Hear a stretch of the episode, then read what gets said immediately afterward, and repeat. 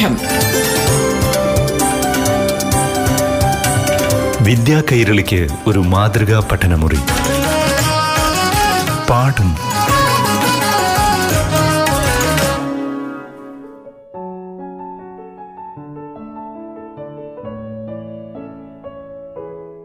പ്രിയപ്പെട്ട കൂട്ടുകാരെ ഇന്ന് ഏഴാം ക്ലാസ്സിലെ സാമൂഹ്യശാസ്ത്ര പാഠമാണ് പാഠം പഠന ക്ലാസ്സിൽ അവതരിപ്പിക്കുന്നത്.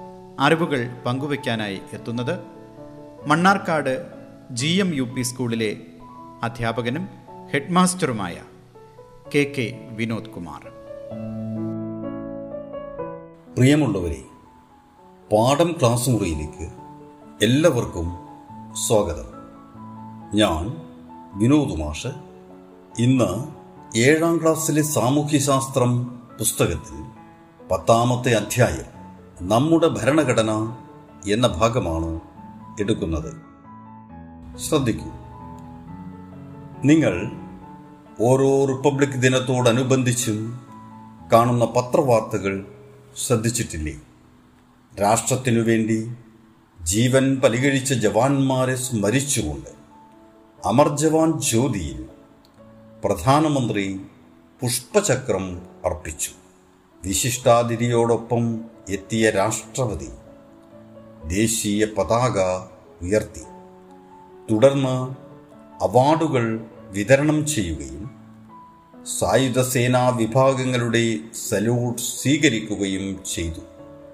രാജ്പഥിലൂടെ നീങ്ങിയ റിപ്പബ്ലിക് ദിന പരേഡ് ഇന്ത്യയുടെ കരുത്തും സാംസ്കാരിക വൈവിധ്യവും വിളിച്ചോതുന്നതായിരുന്നു. ആധുനിക യുദ്ധോപകരണങ്ങൾ വിവിധ സംസ്ഥാനങ്ങളിൽ നിന്നുള്ള പ്ലോട്ടുകൾ കലാപ്രകടനങ്ങൾ എന്നിവയാൽ സമ്പന്നമായിരുന്നു റിപ്പബ്ലിക് ദിന പരേഡ്. ഇങ്ങനെ പോകുന്നു പത്രവാർത്തകൾ. എന്താണ് റിപ്പബ്ലിക്? എന്താണ് ഇതിന്റെ പ്രസക്തി എന്നതിനെക്കുറിച്ച് മക്കൾ ശ്രദ്ധിച്ചിട്ടുണ്ടോ? ഇക്കാര്യത്തെക്കുറിച്ച് പറയുമ്പോൾ നമ്മൾ മനസ്സിലാക്കേണ്ട ഒരു പ്രധാനപ്പെട്ട വസ്തുതയാണ് ഇന്ത്യൻ ഭരണഘടനാ നിർമ്മാണം എങ്ങനെയാണ് ഉണ്ടായതെന്ന്. മാഷ് പറഞ്ഞു തരാം. നാം കൈവരിച്ച ഏറ്റവും പ്രധാനപ്പെട്ട നേട്ടങ്ങളിൽ ഒന്നാണ് നമ്മുടേതായ ഭരണഘടന നിർമ്മിച്ചു എന്നത്.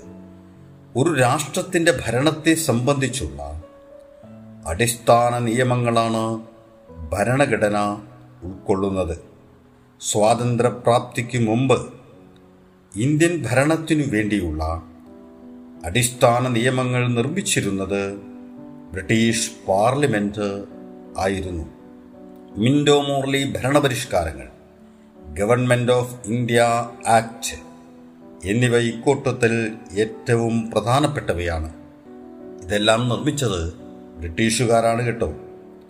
ഇന്ത്യയുടെ ദേശീയ പ്രസ്ഥാനം ശക്തിയാർജിച്ചതോടുകൂടി ഇന്ത്യയ്ക്ക് ഭാരതീയർ തന്നെ നിർമ്മിക്കുന്ന തനതു ഭരണഘടന ഉണ്ടായിരിക്കണം എന്നുള്ള ഒരു ചിന്താഗതി ഉടലെടുത്തു.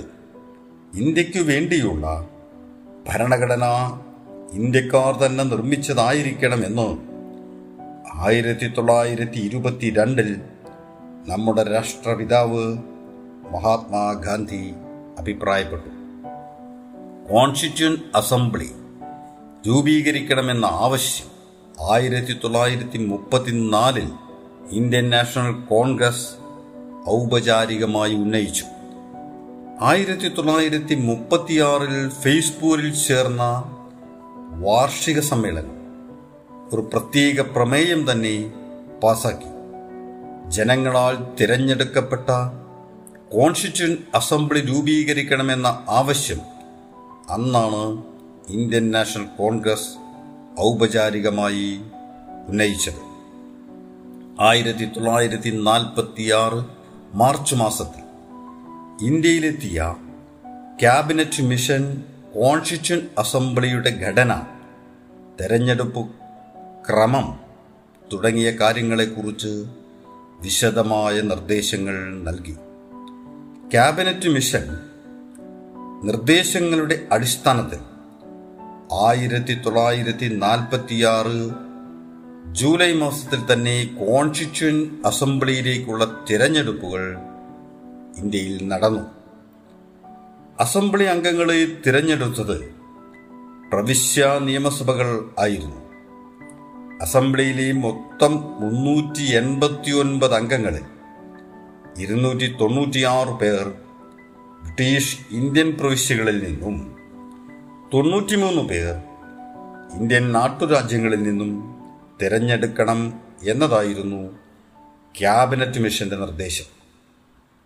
അങ്ങനെ ആകെയുള്ള സീറ്റുകളിൽ കുറേ എണ്ണം മുസ്ലിം സീറ്റുകളായും കുറേ എണ്ണം സിഖുകാർക്കു വേണ്ടിയുള്ള പ്രത്യേക സീറ്റുകളായും അന്ന് ക്യാബിനറ്റ് മിഷൻ പ്രഖ്യാപിച്ചിരുന്നു.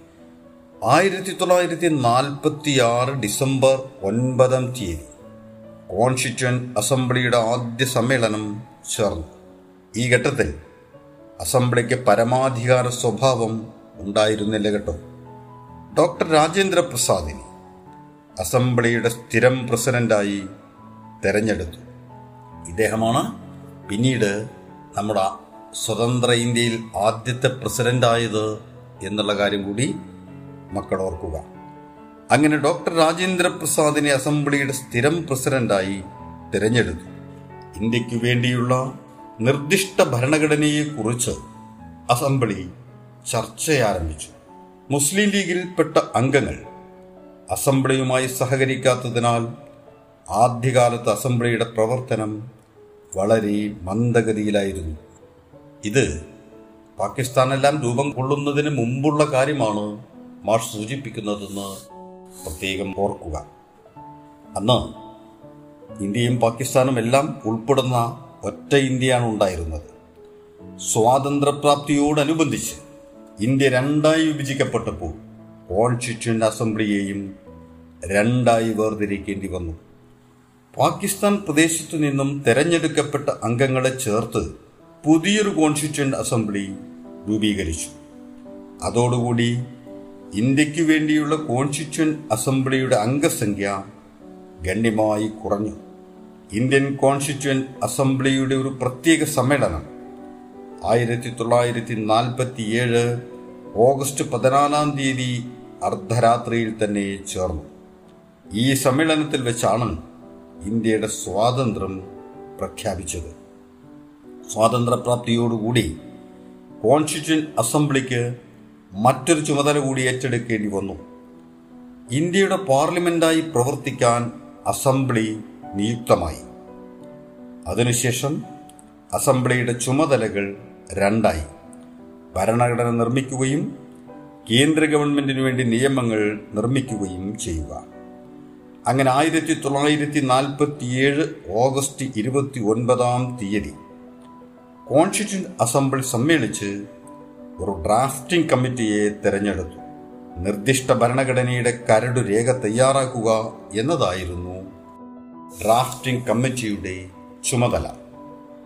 ഡോക്ടർ ബി ആർ അംബേദ്കർ ആയിരുന്നു ആ കമ്മിറ്റിയുടെ chairman. Gopalaswami Ayyangar Alladi Krishnaswami Iyer K M Munshi T T Krishnamachari Madhava Rao Muhammad Saadulla എന്നിവരും ഡ്രാഫ്റ്റിംഗ് കമ്മിറ്റിയിലെ അംഗങ്ങളായിരുന്നു. കമ്മിറ്റിയുടെ ഭരണഘടന ഉപദേഷ്ടാവായി ബി. എൻ. റാവു നിയമിക്കപ്പെട്ടു.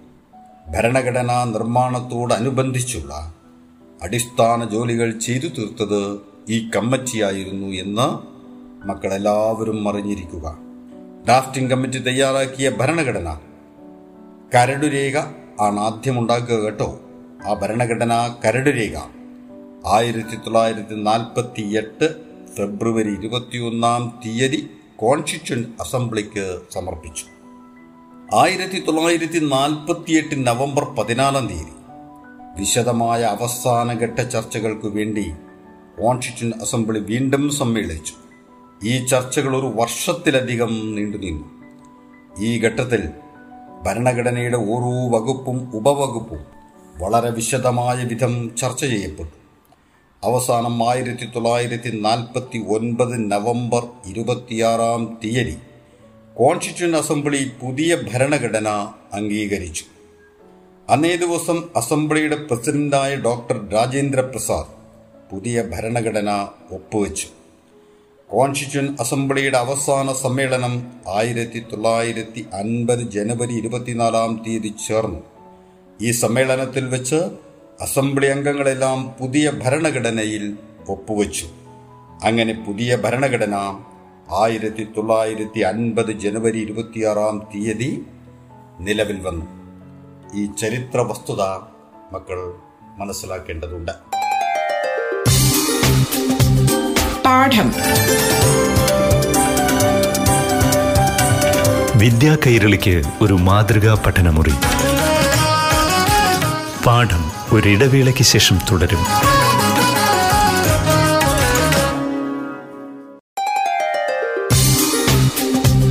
പാഠം. വിദ്യാ കൈരളിക്ക് ഒരു മാതൃകാ പഠനമുറി. പാഠം തുടരുന്നു.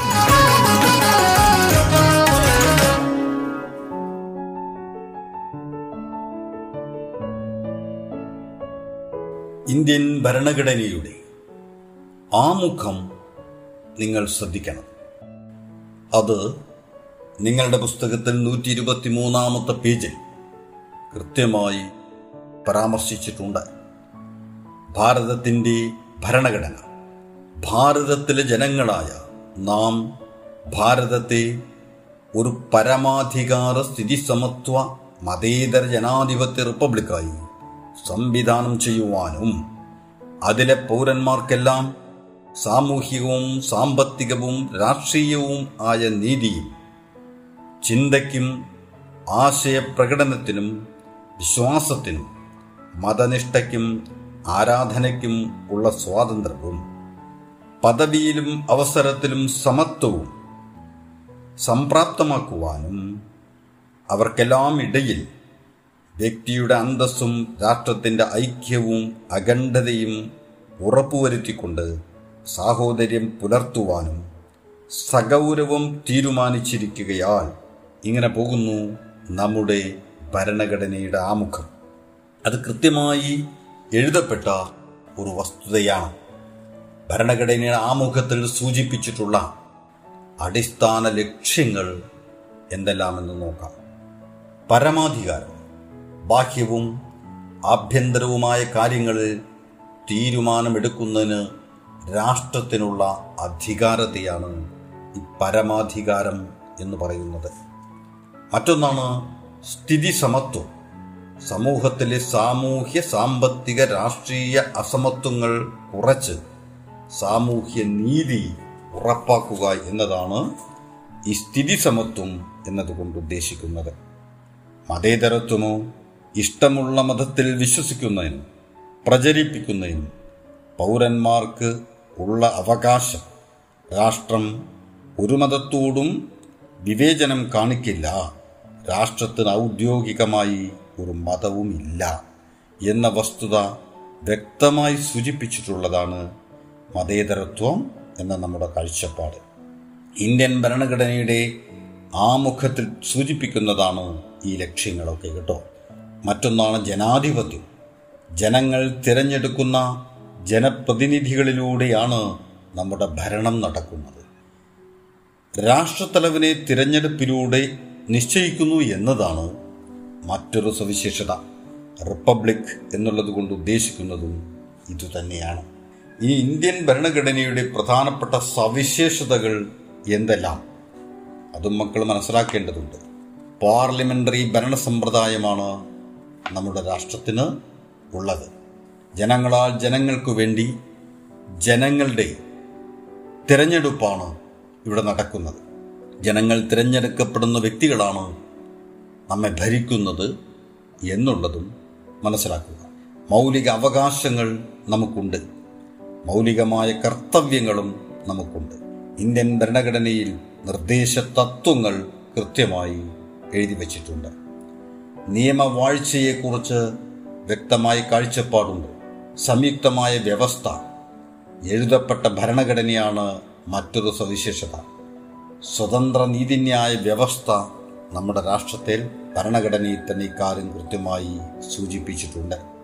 ഇന്ത്യൻ പാർലമെന്ററി ഭരണ സമ്പ്രദായം കേന്ദ്രത്തിലും സംസ്ഥാനങ്ങളിലും തിരഞ്ഞെടുക്കപ്പെട്ട പ്രതിനിധി സഭകൾക്ക് രൂപം കൊടുക്കാനുള്ള അധികാരത്തെക്കുറിച്ച് സൂചിപ്പിക്കുന്നു. കേന്ദ്രത്തിൽ പാർലമെന്റ് പോലെ സംസ്ഥാനങ്ങളിൽ സംസ്ഥാന നിയമസഭകൾ ഉണ്ട്. പാർലമെന്റിൽ ഭൂരിപക്ഷം നഷ്ടമായാൽ പ്രധാനമന്ത്രിക്കും മറ്റു മന്ത്രിമാർക്കും സംസ്ഥാന നിയമസഭയിൽ ഭൂരിപക്ഷം നഷ്ടമായാൽ മുഖ്യമന്ത്രിക്കും മറ്റു മന്ത്രിമാർക്കും അധികാരത്തിൽ തുടരാൻ സാധിക്കുകയില്ല. ഭരണാധികാരികളുടെ മേൽ ജനങ്ങൾക്കുള്ള അധികാരവും നിയന്ത്രണവും അവർ തെരഞ്ഞെടുക്കുന്ന പ്രതിനിധികളിലൂടെ പാർലമെന്ററി ഭരണ സമ്പ്രദായം ഉറപ്പാക്കുന്നു. ഇതിൽ നിന്നും വ്യത്യസ്തമായി ജനങ്ങൾ നേരിട്ട് ഭരണത്തലവനെ തിരഞ്ഞെടുക്കുന്ന സംവിധാനം ചിലയിടങ്ങളിലൊക്കെ ഉണ്ട് കേട്ടോ. അത് നമ്മുടെ രാഷ്ട്രമല്ല. പ്രസിഡൻഷ്യൽ സമ്പ്രദായമാണത്. അമേരിക്കൻ ഐക്യനാടുകൾ ഫ്രാൻസ് എന്നീ രാജ്യങ്ങളിലൊക്കെ ഇത്തരം പ്രസിഡൻഷ്യൽ രീതിയാണ് ഉള്ളത്. നമ്മുടെ രീതി അതല്ല. നമ്മൾ ഭരണാധികാരികളെ നമ്മൾ അംഗങ്ങളെ തിരഞ്ഞെടുക്കും.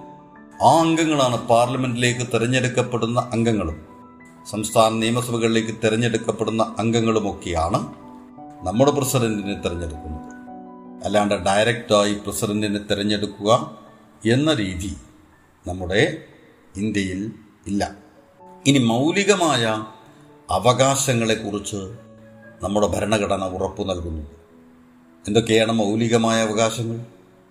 സമത്വത്തിനുള്ള അവകാശം. സ്വാതന്ത്ര്യത്തിനുള്ള അവകാശം. ചൂഷണത്തിനെതിരെയുള്ള അവകാശം. മതസ്വാതന്ത്ര്യത്തിനുള്ള അവകാശം. സാംസ്കാരികവും വിദ്യാഭ്യാസപരവുമായ അവകാശം. ഭരണഘടനാപരമായ പരിഹാരത്തിനുള്ള അവകാശം. ഇതൊക്കെയാണ് നമ്മുടെ മൗലിക അവകാശങ്ങൾ എന്ന കാര്യം എല്ലാവരും അറിയുക. ഇനി മറ്റൊരു വസ്തുത നിർദ്ദേശക തത്വങ്ങളുണ്ട്. ഈ നിർദ്ദേശക തത്വങ്ങൾ എന്താണ് എന്നുള്ളതും എല്ലാവരും അറിയണം.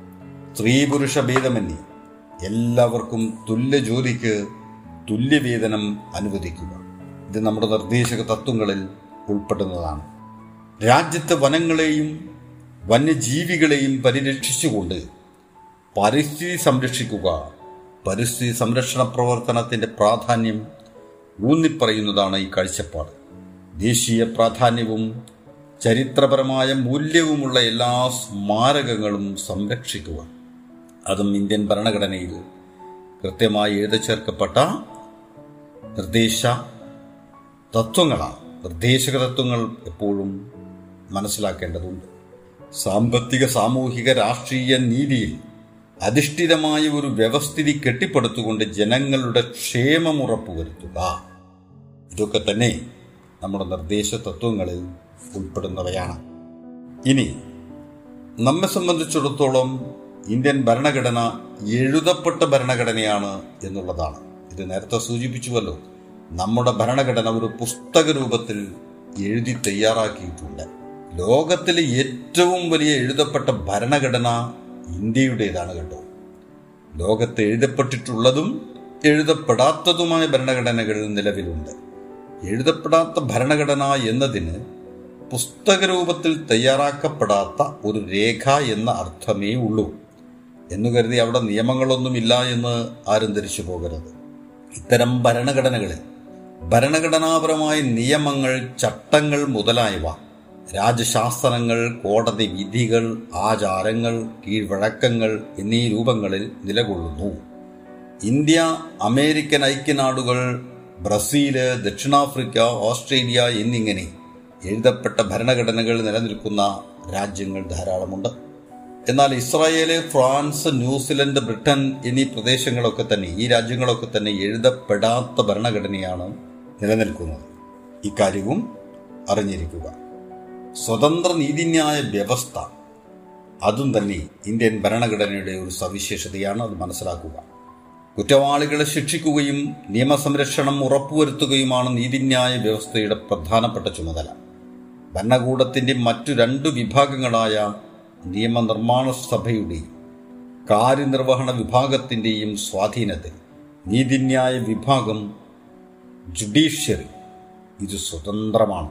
ഇത്തരത്തിലുള്ള സ്വതന്ത്രമായ നീതിന്യായ വ്യവസ്ഥ ഇന്ത്യൻ ഭരണഘടനയുടെ ഒരു സവിശേഷത തന്നെ ആണ്. ഇങ്ങനെ ഇന്ത്യൻ ഭരണഘടനയെക്കുറിച്ച് ധാരാളമായി കാര്യങ്ങൾ വായിക്കുകയും കണ്ടെത്തുകയും മനസ്സിലാക്കുകയും പഠിക്കുകയും എല്ലാം ചെയ്യണം. ഇന്ത്യയിലെ പരമോന്നതമായ നീതിന്യായ പീഠം ഏതാണെന്നറിയുമോ? സംസ്ഥാന തലങ്ങളിലെ ഉയർന്ന നീതിന്യായ പീഠം ഏതാണെന്നറിയുമോ? ഇതൊക്കെ അന്വേഷിക്കും സുപ്രീം കോടതിയാണ് നമ്മുടെ രാജ്യത്തെ ഏറ്റവും വലിയ നീതിന്യായ പീഠം. ഓരോ സംസ്ഥാനങ്ങളിലും നിലനിൽക്കുന്ന ഏറ്റവും വലിയ കോടതി അത് ഹൈക്കോടതിയാണ്. ഇത്തരം കാര്യങ്ങൾ കൂടുതലായി വായിക്കുക കണ്ടെത്തുക മനസ്സിലാക്കുക പഠിക്കുക പഠിച്ചത് പറഞ്ഞു കൊടുക്കുക. ഇന്നത്തെ ക്ലാസ് അവസാനിപ്പിക്കുന്നു. എല്ലാവർക്കും നമസ്കാരം. പാഠം. വിദ്യാ കൈരളിക്ക് ഒരു മാതൃകാ പഠനമുറി. പാഠം